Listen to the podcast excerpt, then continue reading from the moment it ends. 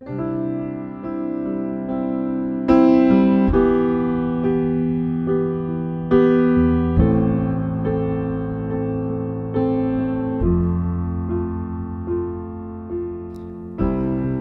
salutăm în numele Domnului Isus și vă spunem un bun venit la transmisiunea podcast a Bisericii Române Filadelfia Atlanta. Această serie face parte din tema anului 2017, un nou început, centrată pe aspectele vieții fondate pe dragostea lui Hristos. Dorim ca acest cuvânt să fie pentru încurajarea și binecuvântarea dumneavoastră spirituală.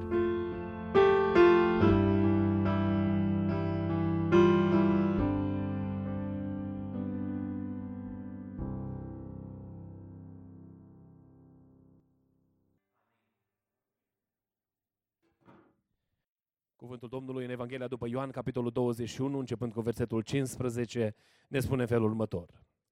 După ce au prânzit, Iisus a zis lui Simon Petru, Simone, fiul lui Iona, mă iubești tu mai mult decât aceștia?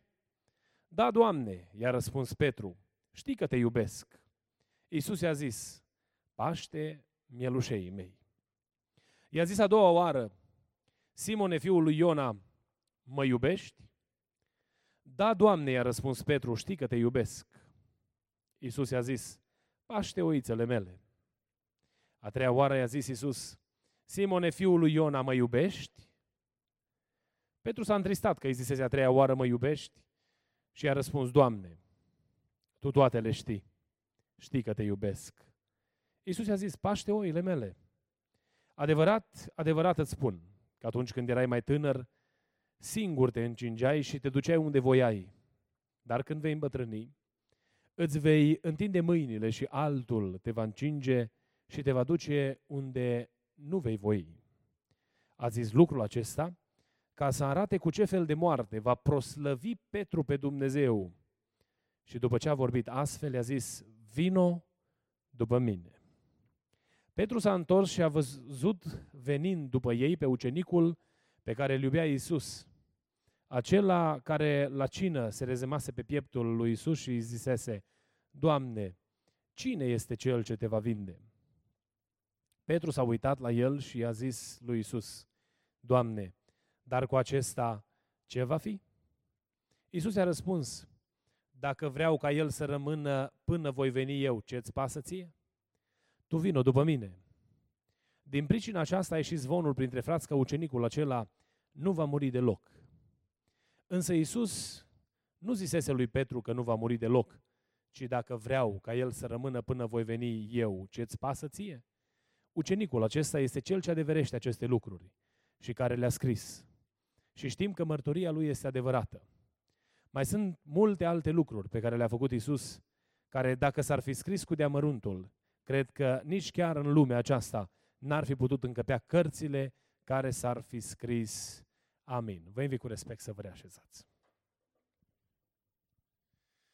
Iubiți frate și surori, în seara aceasta, în seria de mesaje, întrebări puse de Dumnezeu oamenilor, ne uităm uh, la întrebarea pe care cred că ați identificat-o cu ușurință, întrebarea pe care Domnul Iisus Hristos o repetă de trei ori în uh, pasajul acesta, uh, pusă lui Petru. Petre, mă iubești? Întrebarea aceasta poartă cu sine o încărcătură atât de puternică, încât Domnul a dorit să o accentueze în așa măsură încât Petru să poată pricepe, să poată pricepe uh, care este mesajul pe care Domnul Iisus Hristos vrea să, să îl transmită. În seara aceasta vreau să ne uităm în cuvântul acesta și vom vedea în partea finală, partea aplicativă, că sunt situații în viață în care Dumnezeu se apropie de noi și ne întreabă, Iulian, mă iubești? Poate uneori mă întreabă, mă iubești mai mult decât aceștia? E foarte interesant pasajul acesta și am să menționez uh, în introducere uh, câte ceva despre una din, unul din elementele uh, pe care pasajul acesta le conține și nu le găsim în multe locuri din Scriptură. Și anume, amestecul întreabă altuia sau amestecul cu privire la situația altuia. Uh, Domnul Iisus Hristos îl întreabă pe Petru, Petre, mă iubești mai mult decât aceștia? Și apoi în finalul pasajului, după structura evrească a unui, a unui uh, pasaj scriptural, uh, acce, uh, între astea, ideile sunt puse într-o structură chiastică, adică prima, uh, prima idee potrivește cu ideea de la final, a doua idee potrivește cu a, cu a doua idee de la final în sus, iar la mijloc este ideea centrală pe care uh, uh, uh autorul uh, vrea să o comunice sau vrea să o împărtășească. Dacă ne uităm în oglinda acestei, acestei uh, uh, prime provocări pe care Domnul o face lui Petru, ne uităm și vedem dialogul cu, uh, cu, uh, pe care Domnul Iisus Hristos sau Petru l are cu Domnul Iisus Hristos despre Ioan. Și Domnul Iisus Hristos îi scurtează repede uh, întrebările și uh, îi scurtează foarte repede curiozitatea, spunându-i că nu-i treaba ta. Uh, tendința noastră în mod natural, este să ne evaluăm în comparație cu alții. Și atunci când este vorba de ceva în viață, ne uităm la cel de lângă noi și spunem, uh, compara, în comparație cu el, eu stau bine. Sau poate uneori spunem, domne, mă uit la el și aș vrea și eu să mai cresc puțin. Dar, de fapt, standardul după care noi trebuie să ne evaluăm nu sunt cei de lângă noi, ci standardul ar trebui să fie Dumnezeu însuși. Și Dumnezeu să ne ajute la lucrul acesta. Mi-aduc aminte de o întâmplare hazlie, am citit-o undeva, nu știu, nu, nu cred eu că s-a întâmplat, dar se spune că a venit odată cineva la un preot și i-a zis că fratele lui a murit și vrea să îl înmormânteze. Și preotul a zis, nicio problemă, îl înmormântăm, facem mormântare, au pregătit. Dar el i-a zis, domnul preot, am o solicitare. Fratele meu, acum noi toți știm cum o trăit. Dar uitați, fac o donație de 10.000 de lei la biserică, numai să spuneți câteva lucruri frumoase despre fratele meu, că a fost, a trăit bine, că totul este în regulă cu el. Și preotul i-a zis, domnule, dar nu pot să fac lucrul ăsta. Cum adică să, să spun că noi toți știm ce fel de om a fost fratele tău? Și a tot insistat și preotul la un moment dat a cedat și a zis, bine, nicio problemă. A dus, a făcut donația așa cum a promis și la mormântare când s-au ridicat uh, uh, preotul în picioare să vorbească, a început să spună, noi toți știm că omul ăsta a fost un om destrăbălat, că a vorbit pe toată lumea de rău, că a făcut... Și la care fratele frământat îi se urca sângele în cap, că deja rezolvaseră, nu să... Și tot preotul liniștea și spunea, așteaptă, așteaptă. Și a continuat cu listă lungă de lucruri rele pe care omul acela le-a făcut. Și în concluzie spunea preotul, dar în comparație cu fratele lui, a fost un om neprihănit. Când noi avem tendința să ne evaluăm, să ne evaluăm în comparație cu alții și să ne simțim confortabili cu privire la noi sau uneori geloși, uitându-ne la cei, la cei de lângă noi. Scriptura ne cheamă ca ochii noștri să fie țintă la Domnul Isus Hristos. Și vom vedea în seara aceasta că Domnul așează motive temeinice pentru care noi trebuie să ne uităm la Domnul Isus Hristos. Uneori noi ne uităm la alții pentru că ne e frică să ne uităm la Domnul. Uh, mi-e mai ușor să mă evaluez în comparație cu persoana de lângă mine. Sau să mă duc să-i spun Domnului, Doamne, dar de ce mi-ai dat numai mie? Că nu sunt eu așa de rău ca și ăsta de lângă mine, nu? Mi-e mult, parcă aș găsi o oarecare scuză pentru greșeala pe care am făcut-o, evaluând, evaluându-mă în comparație cu alții. Uh, și frica aceasta este izvorâtă din teama că Domnul ne va pedepsi sau ne va lovi sau că ne va da o pedeapsă potrivit cu lucrul rău pe care l-am făcut. Însă vom vedea uh, în seara aceasta inima lui Dumnezeu. Pasajul acesta este unul din pasajele din Scriptură pe care le-a așezat Dumnezeu aici cu un scop. Și scopul lui Dumnezeu a fost ca noi să înțelegem inima pe care o are Hristos pentru noi oamenii, pentru biserica Lui, pentru cei care cunoaștem calea mântuirii. Se întâmplă în viață că noi facem greșeli. Toți greșim. Este cineva aici care n-a greșit niciodată? Nu cred că vreunul dintre noi am putea să ridicăm mâna la provocarea aceasta, pentru că greșim în multe feluri. Greșim uneori din neveghere, din neatenție și spunem, oh, că nu mi-am dat seama și am făcut greșeala cu tare. Alte ori greșim intenționat. Dar ne e greu să admitem treaba asta. Știm, ne întreabă cineva o anumită, un anumit lucru și de bună credință sau cu convingere, deliberat, rostim anumite lucruri care nu sunt adevărate. Cu toate că știm că situația e diferită. Și poate rostim aceste lucruri, să facem răul acesta pentru a ne proteja pe noi, a proteja imaginea noastră, a proteja casa noastră. Ne gândim noi că ieșim cumva din încurcătura, din încurcătura în care ne găsim. Greșim. Uneori accidental, dar de foarte multe ori greșim de bună știință. Problema care este, este că atunci când noi greșim, în sufletul nostru, în mintea noastră, în inima noastră, din punct de vedere spiritual, se întâmplă ceva. Nu trebuie să ne spună nimeni că am greșit. Poate celălalt să ne creadă dacă am sus o minciună sau poate dacă am făcut o faptă uh, mai grozavă să nu ne fi văzut nimeni și uh, să fim oarecum ieșiți curați din împrejurare, din situație, dar în mintea noastră noi știm ceva. Pentru că pe urmele noastre umblă cineva și acest cineva în Biblie este pârâșul. El vine la urechea noastră și ne suflă mereu. Îți aduce aminte că ai făcut greș- cu tare greșeală? Și îți aduce aminte cu dată, cu oră, cu minute, dacă trebuie, și cu secunde. Pentru că în mintea noastră el vrea să, produce, să producă acel sentiment prin care să aducă întristare, iar noi să nu mai avem îndrăzneala să venim la Dumnezeu. Și vine și îi spune lui Iulian, Iulian, Păi cum, tu te rogi și șoptește la ureche, ai uitat cu tare lucru. Și e atât de specialist că nu uită probleme poate de zeci de ani. Am întâlnit persoane care aveau probleme uh, uh, pe care și le aduceau aminte din tinerețea lor și de acum erau cu capul acoperit de pere albi.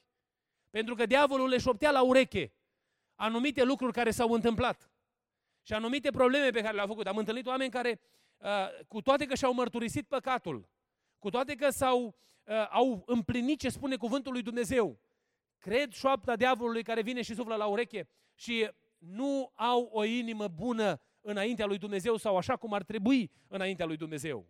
Biblia spune că dacă noi ne mărturisim păcatele, El este credincios și drept ca să ne ierte păcatele și să ne curățească de orice nelegiuire. Asta e ce spune cuvântul lui Dumnezeu. Deci în momentul în care eu am mărturisit un păcat, păcatul acela este iertat. A promis Dumnezeu lucrul acesta. Condiția pe care ne-o cere Dumnezeu este să ne lăsăm de păcatul acesta și să ne depărtăm de fără de lege pentru ca să ne bucurăm de harul îndurării lui Dumnezeu în împrospătarea noastră în fiecare zi, în apropierea noastră de Dumnezeu. Dar diavolul stă pe urmele noastre, stă pe urmele noastre mereu. Și spune, păi cum, te duci tu înaintea lui Dumnezeu, tu n-ai niciun merit. Tu să te rogi pentru copilul tău care are o problemă sau să te rogi pentru o situație prin care trece familia? și vine și te pisează la cap. Ai făcut cu tare lucru, ai spus cu tare lucru, ai făcut cu tare lucru. Lucruri de care de cele mai multe ori ne cerem iertare înaintea lui Dumnezeu sau ți-ai cerut iertare lui Dumnezeu. Dar El vine și încearcă să te domine, să te copleșească cu lucrurile acestea. În pasajul acesta, dialogul se întâmplă între Domnul Isus Hristos și Petru. Momentul în care are loc dialogul acesta este un moment foarte delicat. Este momentul în post-lepădare. După ce Petru s-a lepădat.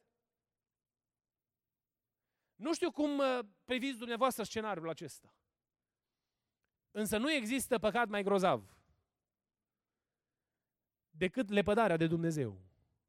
Și hula împotriva Duhului Sfânt este de fapt lepădare, nuanțată în necredință. Adică atribui lucrările lui Dumnezeu diavolului. Așa s-a întâmplat, în, dacă vă uitați în Evanghelia după Marcu, când este exemplul acela de hulă, ca când Domnul vorbește despre hula împotriva Duhului Sfânt și unde Domnul afirmă că aceasta nu va fi iertată nici acum, nici în viacul viitor, uh, autorul epistolei către evrei reaccentuează păcatul care nu se iartă, spunând că necredința este păcatul care nu, care nu va fi iertat oamenilor. În pasajul din Marcu, Domnul spune această, vorbește despre acest păcat într-un context foarte specific. Când fariseii de bună știință, știind că El lucrează prin puterea lui Dumnezeu și că peste El este autoritatea divină a lui Dumnezeu.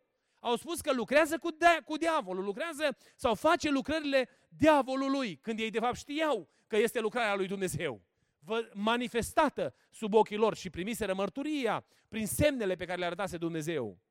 Însă, în tot contextul acesta, ceea ce se întâmplă aici, hula aceasta, este lepădarea deliberată de Dumnezeu prin atribuirea lucrărilor lui Dumnezeu diavolului, spunând că ceea ce face Dumnezeu face diavolul de fapt. Aceasta e hula despre care spune, spune cuvântul lui Dumnezeu, care implică în esență lepădare.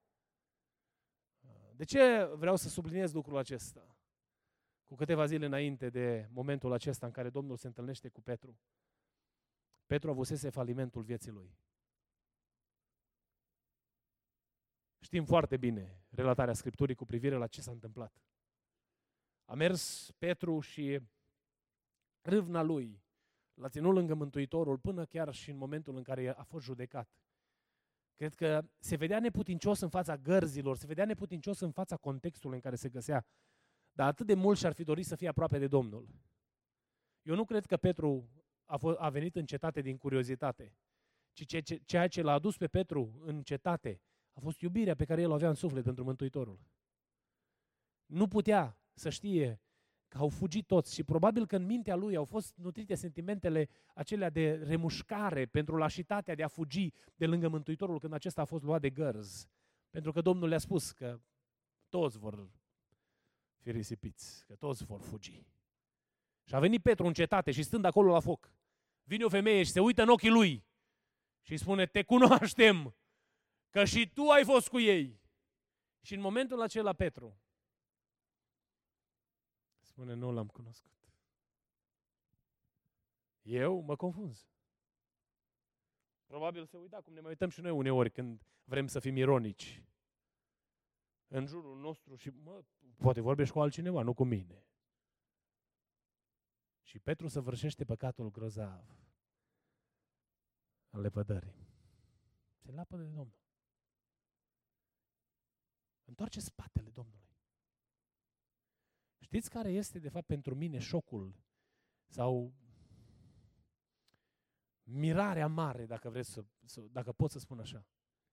Că Domnul, după ce învie din morți, a zis, Petre, ți-am spus eu, ți-am spus eu că ai să gafezi. Nici nu vine la Petru și spune, Petre, știi ceva, până aici, ți-am dat șansa trei ani de zile să vezi cine sunt. Ai făcut afirmații bombastice spunând că mergi cu mine și la moarte. Și când a fost vorba să stai lângă mine, ai plecat. N-am, nu mai am nevoie de tine. Probabil noi așa am fi făcut.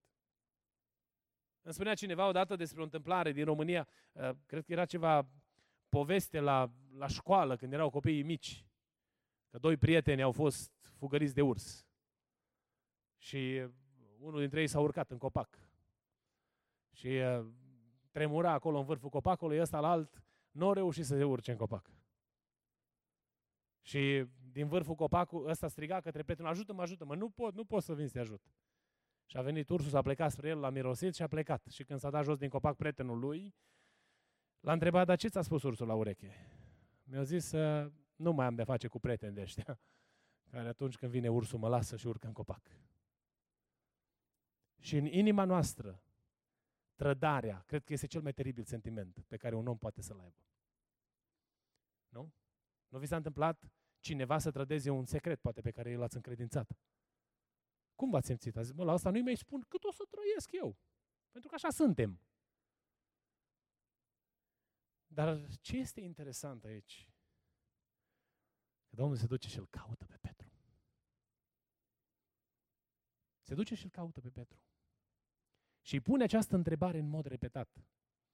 Pentru că Domnul vrea ca Petru să înțeleagă inima lui.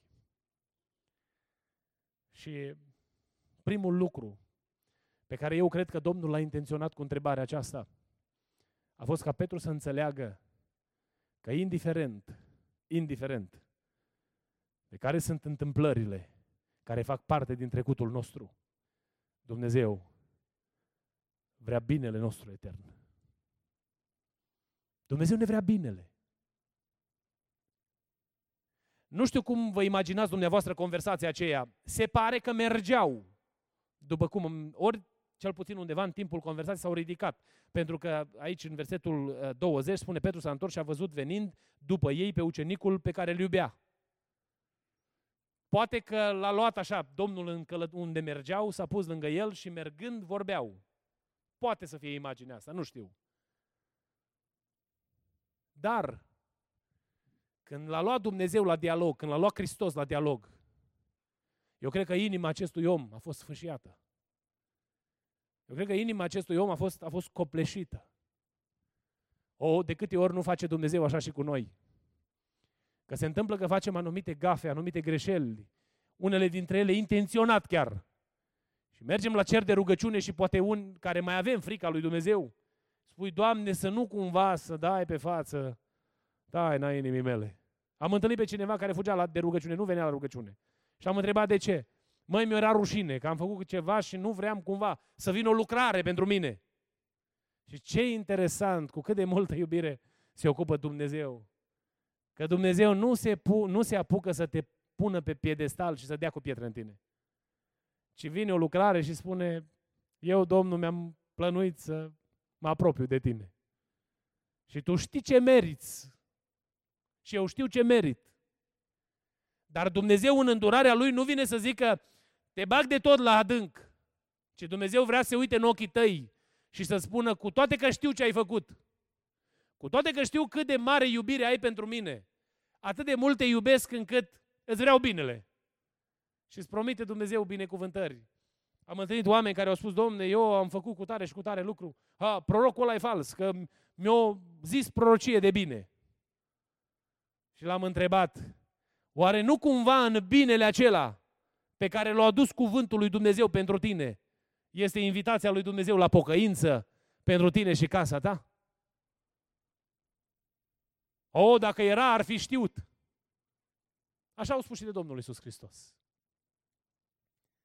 Dar Domnul Isus Hristos nu se apropie de noi oamenii, inclusiv în momentele post-faliment, să ne lovească sau să ne cauzeze dezastrul. Pentru că El vrea binele nostru etern. El are dorința ca noi să ne ridicăm de unde suntem. Prea iubitul meu, atunci când diavolul vine la urechile tale și te acuză diavolul, ai făcut cu tare lucru. Dacă ai mărturisit lucrul acela înaintea lui Dumnezeu, spune-i diavolului, uită-te țintă în ochii lui și spune-i, eu am pus păcatul ăsta pe altar și Dumnezeu m-a eliberat, Dumnezeu m-a iertat. Înapoi a mea, pleacă că n-ai nicio autoritate asupra mea. Sau dacă nu este încă, n-a avut loc momentul mărturisirii, în care să te duci înaintea Domnului și să-ți pară rău pentru păcatul tău. Tu spune în felul următor, am să mă duc la Golgota cu păcatul ăsta de care mi-aduce aminte, pentru că am pe cineva care îmi vrea binele și mă va ierta, mă va elibera, mă va curăța și viața mea va arăta diferit de aici înainte. Eu nu voi mai trăi cum am trăit, nu mai vei avea legături în viața mea, nu mă voi mai ține cu puterea ta, pentru că Hristos are putere să elibereze viața mea, binecuvântat să fie numele Lui. O, Doamne, ajută-ne să înțelegem. Hristos ne vrea întotdeauna binele. Hristos nu ne vrea nenorociți pentru totdeauna, ci ne vrea ridicați, răscumpărați pentru împărăția Lui. Un alt lucru pe care cred că Domnul Iisus Hristos l-a intenționat atunci când uh, a stat de vorbă cu Petru și a repetat întrebarea aceasta. Eu cred că Domnul Iisus Hristos a vrut să facă reabilitarea lui Petru în fața grupului de ucenici. Știți că fapta aceasta nu era deloc străină grupului de ucenici? Petru s-a dus afară după ce a făcut greșeala. Și ce a făcut? A plâns cu amar. Și vine Domnul și îl întreabă, Petre, mă iubești? Și probabil că grupul de ucenici, dacă nu erau toți în cerc, dacă ei doi mergeau numai pe drum, sau dacă erau ei doi și mai era cineva lângă ei, probabil că au văzut că situația se escaladează și că deja tonul vocii lui Petru se ridică. Pentru că la a treia întrebare spune, dar pentru ce mă iubești? Tu știi că te iubesc. Cu alte cuvinte, tu cunoști totul despre mine. N-am nimic ce să ascund. Tu știi ce este în inima mea. Dar întrebarea aceasta era pusă pentru reabilitarea omului acestuia în fața celorlalți. Pentru ca grupul de ucenici să știe că Domnul nu-l abandonează pe Petru, ci Domnul l-a luat lângă el, l-a ținut lângă el. Noi renunțăm la oameni, dar Hristos niciodată nu renunță la oameni.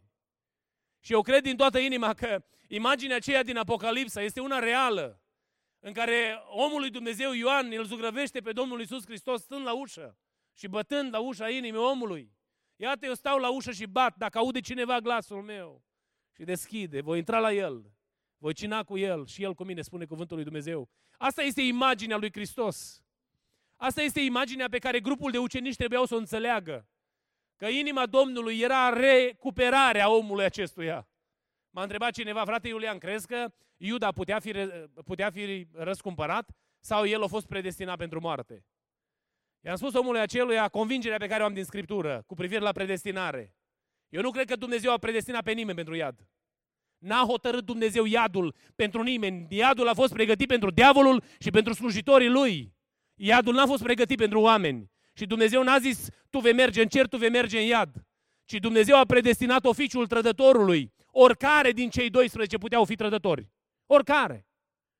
Iuda, fiind omul care a fost influențat și s-a lăsat influențat de cel rău, a luat oficiul acesta de trădător și el a devenit persoana trădătorului. Dar eu personal cred, chiar dacă nu avem scris lucrul acesta negru pe alb, că inclusiv omul acesta, dacă după moartea Domnului Isus Hristos și învierea lui, venea cum a venit Petru, pentru că Petru n-a fost mai puțin vinovat decât Iuda.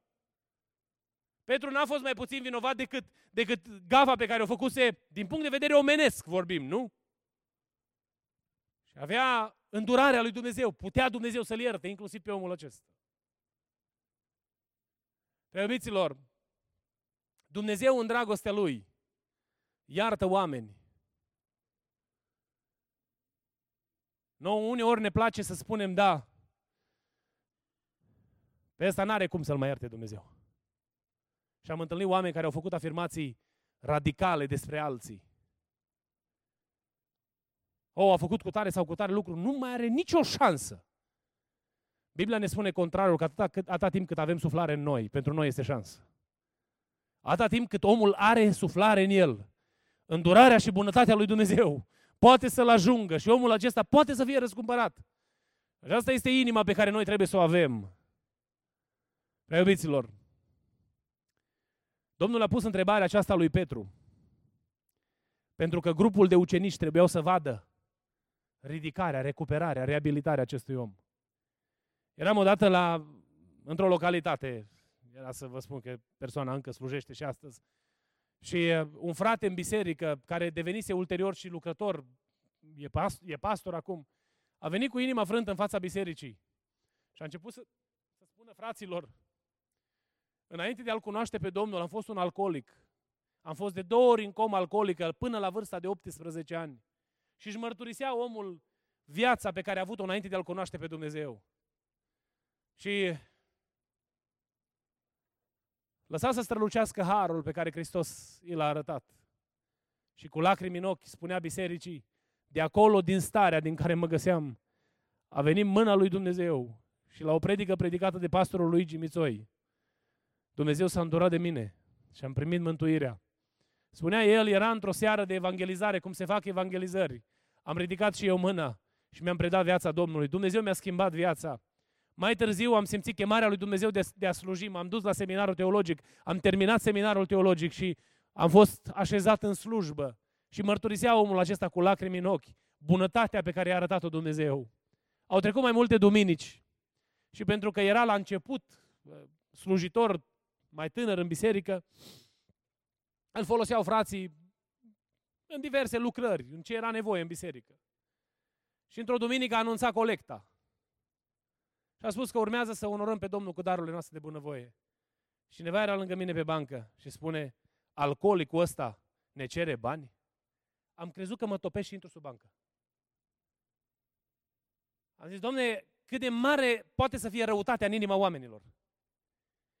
Când omul acesta și-a mărturisit schimbarea și transformarea și cum Dumnezeu l-a întors dintr-o, dintr-o, dintr-o stare jalnică și cum a adus el glorie lui Dumnezeu că Dumnezeu i-a dat mântuire. Și a fost folosit lucrul acela pentru a denigra imaginea lui. Pentru a zice, oh, știți de fapt în afirmația aia ce era acolo? Era o insultă adusă lui Dumnezeu direct. Pentru că atunci când noi vorbim ușor despre persoane care au fost reabilitate de Dumnezeu, care au fost răscumpărați de Dumnezeu. Noi, de fapt, lovim în identitatea și în demnitatea lui Dumnezeu însuși. Pentru că dacă sângele lui Isus Hristos l-a curățat și l-a iertat de toate păcatele lui, noi, ca biserică, trebuie să celebrăm lucrul acesta. Domnul Iisus Hristos lansează întrebarea aceasta pentru a reabilita imaginea acestui om în fața grupului de ucenici, în mijlocul căruia el slujise ca și lider. Mai mult decât atât, dacă vă uitați în, în ce spune aici cuvântul lui Dumnezeu, ă, Domnul promite ceva și vorbește despre moartea lui Petru. Dar știți ce spune despre moartea lui Petru? Nu spune că o să mor și tu ca ceilalți, ci că Dumnezeu va fi proslăvit în moartea lui. Că cu asemenea moarte va proslăvi el pe Dumnezeu. Spune aici cuvântul lui Dumnezeu, dacă a fost culoarea minte la, la, ceea, la ceea ce spune cuvântul Domnului. A zis lucrul acesta ca să arate cu ce fel de moarte va proslăvi Petru pe Dumnezeu. Știți ce văd eu în afirmația asta? Că Dumnezeu îi spune lui Petru, Petre, ai falimentat.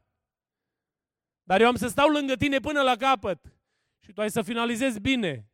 Pentru că știu inima pe care o ai pentru mine. După ce și-a afirmat de trei ori iubirea pe care o are pentru Domnul Hristos. Domnul îi, îi garantează finalul. Și spune, Petre, ce s-a întâmplat în trecut nu o să se mai întâmple niciodată. Pentru că Domnul avea în vedere odaia de sus, avea în vedere ziua cinzecimii, când Petru urma să fie umplut de Duhul Sfânt. Avea Domnul în vedere momentul în care Petru s-a ridicat în Ierusalim și propovăduia Evanghelia și la predica lui s-au întors aproape 3000 de oameni și au primit mântuirea prin Domnul Hristos. Avea Domnul în vedere slujirea acestui bărbat în Cezarea. A avut Domnul în vedere slujirea acestui bărbat în casa lui Corneliu. A avut Dumnezeu în vedere slujirea lui până la capăt. Și a zis, Petre, s-a întâmplat, dar împreună cu mine nu se va mai întâmpla. Aceasta este maniera reabilitării pe care o face, pe care o face Domnul Hristos. Un ultim lucru pe care vreau să-l subliniez și apoi ne apropiem de final. Domnul îi pune întrebarea aceasta lui Petru. Din dorința ca Petru să înțeleagă ceva.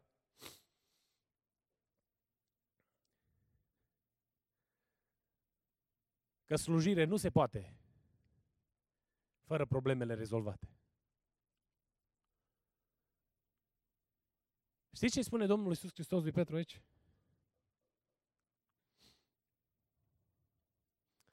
Adevărat îți spun că atunci când erai mai tânăr, tu singur te încingeai și te duceai unde, nu voiai, unde voiai.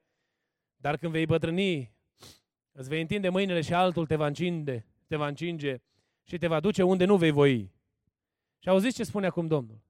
A zis lucrul acesta ca să arate cu ce fel de moarte va fi, va proslăvi Petru pe Dumnezeu. Și după ce a vorbit astfel, i-a zis, ce i-a zis? Vino după mine.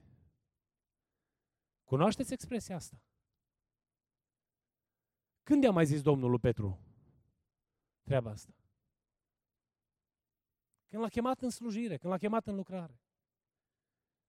Domnul s-a oprit în dreptul lui Petru și a zis, Petre, situația în care te găsești tu e tragică. Fapta pe care ai făcut-o este, dez, este dezastruoasă. Am împiedicat posibilitatea ta de a mai sluji. În starea în care tu erai după lepădare, tu nu puteai merge înainte. Dar eu, Domnul, după ce te-am asigurat de inima pe care o am pentru tine și ți-am arătat iubirea cu care te înconjor și preocuparea care o am pentru soarta ta, pentru destinul tău, eu, Domnul, care ți-am arătat că imaginea ta eu o restaurez, eu o restabilesc. Eu, Domnul, vreau să spun acum, punct și de la capăt. Și Domnul îi relansează provocarea de a sluji. Știți ce face Domnul aici? Reabilitează slujirea Lui. Mi-ar place să vă fi putut spune altfel. De exemplu, noi în, în contextul românesc de slujire, și iertați-mă dacă poate pentru unii dintre dumneavoastră va fi prea greu ce auziți în seara asta. În contextul românesc de slujire, o persoană care a făcut o anumită greșeală, it's gone forever. Dar nu aceasta este inima lui Dumnezeu. Nu aceasta este inima lui Dumnezeu. Și nu vă spun din stomac, sau ca așa ne spun americanii, ci vă spun din ce s-a întâmplat aici. Vreau să vă întreb ceva. Ce fel de autoritate avea Petru? Când Petru a fost în fața actului lepădării.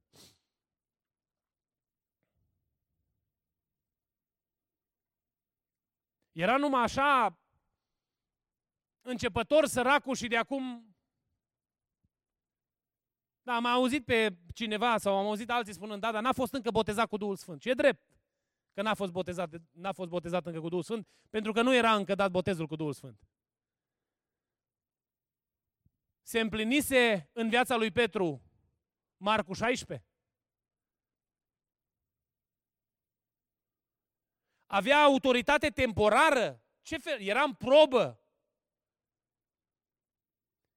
Iubiți frați și surori, Petru la momentul acesta avusese deja experiențe mari cu Dumnezeu. Mersese în numele Domnului și făcuse minuni. A fost trimis cu, și investit cu autoritate de Dumnezeu. Nu era în ceea ce privește lucrarea de acum, o stai puțin că încă nu și-o dat seama cam cum stau lucrurile. Ci cunoscuse deja puterea lui Dumnezeu. Când Domnul le-a trimis doi câte doi, le-a dat autoritate și ce fel de autoritate le-a dat? Peste duhuri necurate, le-a dat autoritate să vindece boli. Nu, nu ne spune Evanghelia tot ce au făcut ucenicii în perioada trimiterii respective.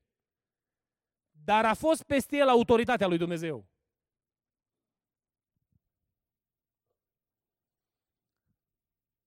Și când Domnul îl reabilitează, nu îi spune lui Petru, Petre, reabilitare 15%. Să nu uităm că actul lepădării avusese loc după ce a făcut Domnul promisiunea despre, despre Petru. Și a spus că tu ești Petru. Și pe această piatră voi zidi biserica mea. Era un om cu o identitate nouă. Identitatea lui era schimbată. Numele era schimbat, dar și identitatea pe care o avea. Omul ăsta cunoscuse din plin puterea lui Dumnezeu. Era după momentul în care văzu, văzuse manifestarea puterii lui Dumnezeu în viața lui. Dar Domnul Iisus Hristos nu-i spune, știi ceva, Petre, reabilitare numai de 10%. Sau reabilitare de 30% sau 80%. Că nu, tu ești un pic mai deosebit, n-ai, tu n-ai făcut ca alții, tu, totuși ți-o părut rău, 80%. Și Domnul îl ia și îl așează din nou în lucrare. Am întâlnit oameni care au fost foarte radicali față de alții. Și când s-au uitat la faptele lor, au spus, nu, ăsta, ăsta nu merită să facă absolut nimic. Nu asta este inima lui Dumnezeu. Nu asta este inima lui Dumnezeu.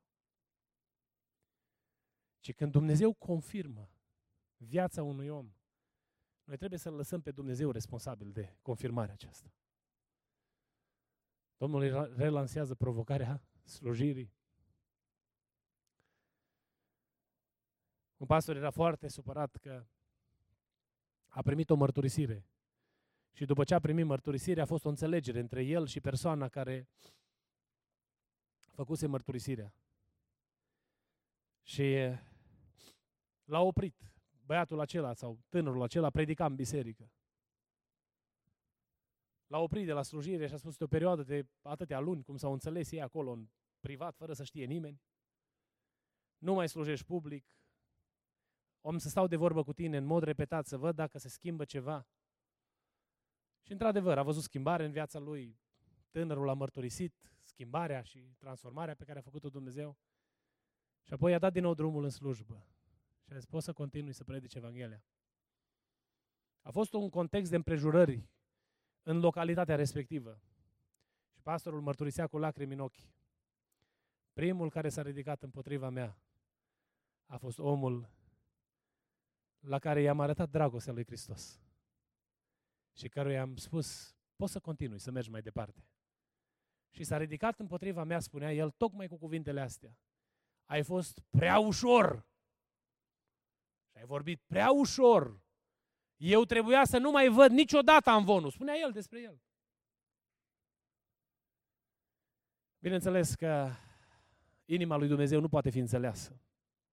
Și sunt anumiți oameni care, ascultând șoapta diavolului, se vor duce până în iad cu păcatul lor. N-ai cum, n-ai ce să faci cu ei. Inima lui Dumnezeu este alta. Când Dumnezeu iartă și restaurează, Dumnezeu te lasă să lucrezi iară pentru împărăția Lui. De ce v-am spus asta?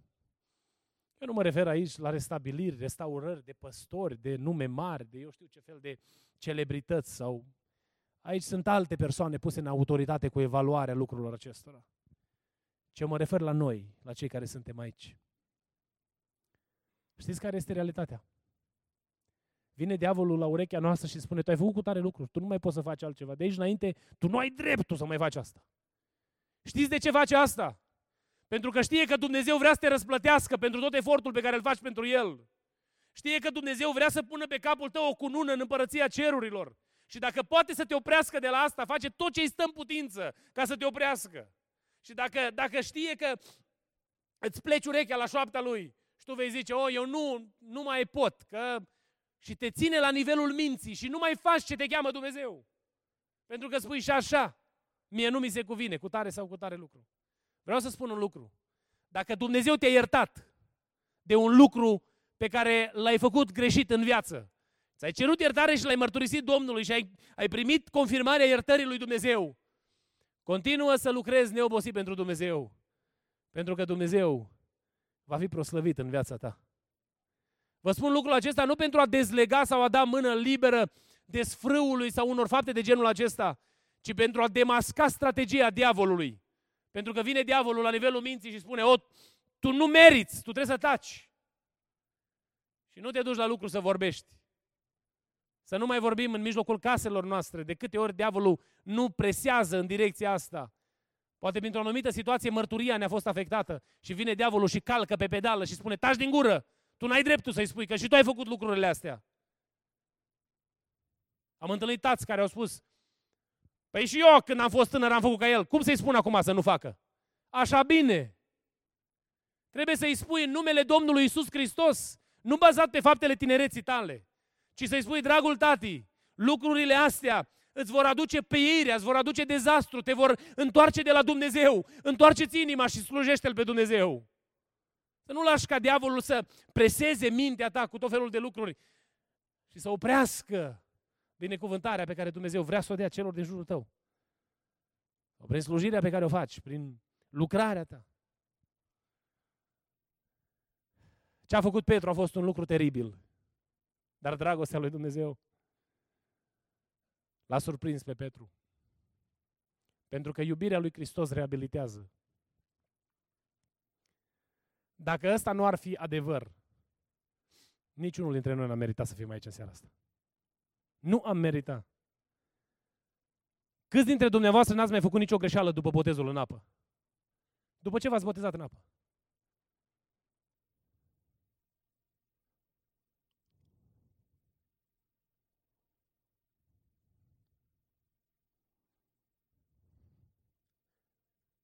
Câți dintre noi n-am făcut greșeli, poate și după ce Dumnezeu ne-a iertat de o anumită greșeală, nu? Suntem oameni și greșim în multe feluri. Dar bunătatea lui Dumnezeu nu ne invită niciodată la desfru și destrăbălare, ci bunătatea lui Dumnezeu ne invită la pocăință. Știți de ce? Pentru că există posibilitatea pocăinței. Dacă n-ar exista posibilitatea pocăinței, n-am mai vedea dragostea lui Dumnezeu. Dacă n-ar exista iubirea lui Dumnezeu care să ne ridice și să ne salveze la prima gafă, la prima greșeală, am fi aruncați în adânc pentru eternitate și n-am mai avea ocazia să ne mai ridicăm capul. Dar bunătatea lui Dumnezeu ne invită la pocăință, pentru că pocăința e posibilă. Și când Dumnezeu e bun cu tine, nu te gândi, oh, nu-i fapta rea. Ci dacă Dumnezeu e bun cu tine, gândește de Doamne, îți mulțumesc Că nu ai curmat firul vieții mele astăzi și îmi dai șansa să mă pocăiesc de lucrul rău pe care l-am făcut. Repară-ți viața și vină la Domnul cu pocăință pentru ca viața ta să fie curățită prin sângele lui Hristos. Asta este soluția lui Dumnezeu. Diavolul va veni la tine și îți va zice, oh, nu mai e nicio șansă pentru tine. Dar lângă tine este Hristos care vine și spune, atâta timp cât ai suflare în tine, este șansă. Domnul Iisus Hristos când l-a vindecat pe paralitic în Evanghelia după Marcu, sublinează un detaliu extraordinar. Domnul are conversația cu fariseii și aceștia l-au judecat în mintea lui când el a spus păcatele sunt iertate. Păi cine poate să ierte? Numai unul Dumnezeu, unul singur Dumnezeu. Și după ce are loc dialogul, le spune, ca voi să știți că Fiul omului are putere să ierte păcatele, Sau are putere pe pământ, e sublinierea din Evanghelia după Marcu, să ierte păcatele. A poruncit slăbănogului să se ridice. Știți care este adevărul? Că după ce plecăm de aici nu mai este nicio șansă. Dar aici, cât suntem aici, este șansa întoarcerii la Dumnezeu. Eu nu știu pentru cine Duhul Sfânt a vrut să strige în seara aceasta, dar cred că Dumnezeu vrea să ne invite pe toți, deopotrivă, să ne uităm la bunătatea lui Dumnezeu. Să ne uităm la iubirea Lui. Să ne uităm la dragostea care ne cheamă să trăim o viață sfântă pentru numele Lui Hristos. Și să nu luăm cu ușurință dragostea pe care El ne-o arată. Sunt oameni care au dat din mână și au zis, oh, păi dacă era chiar așa păcat, mă, mă lovea Dumnezeu până acum. Dar poate nu te-a lovit Dumnezeu încă, pentru că vrea să-ți dea șansa să te pocăiești. Lucrurile care sunt rele și tu deja știi la nivelul conștiinței că sunt rele sau despre care spune Scriptura că sunt rele, Dumnezeu ne cheamă să ne lăsăm de ele, să ne apropiem de El cu pocăință și să ne schimbăm, trăind o viață curată pentru numele Lui Dumnezeu. Mă iubești? Se uită Domnul Iisus Hristos la fiecare dintre noi în seara asta, începând cu mine și apoi cu fiecare, cu frații păstori care sunt aici, cu fiecare dintre noi. Și ne întreabă în seara asta, mă iubești?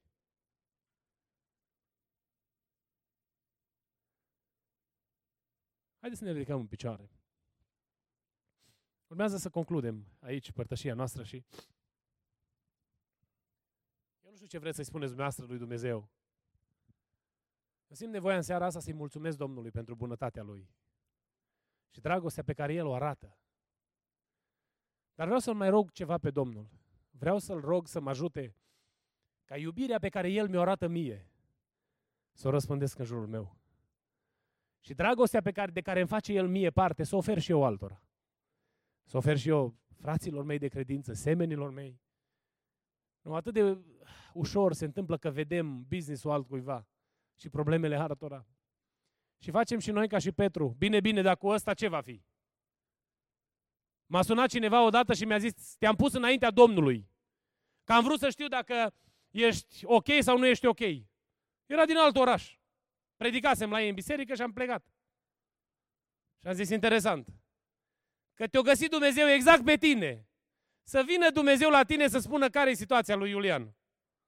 Că n-are Dumnezeu ce-ți spune despre tine, nu?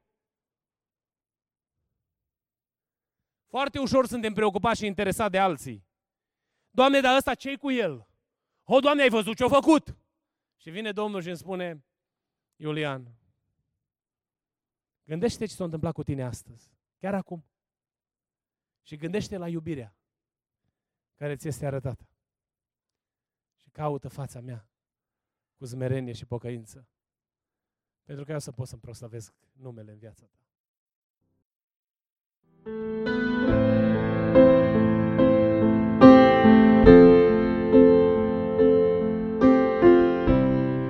Vă mulțumim pentru că ați ascultat mesajul acestei săptămâni și ne rugăm ca Domnul să vă umple inimile de încurajare și speranțe noi. Mesaje noi vor fi afișate în fiecare miercuri. Dumnezeu să vă binecuvinteze!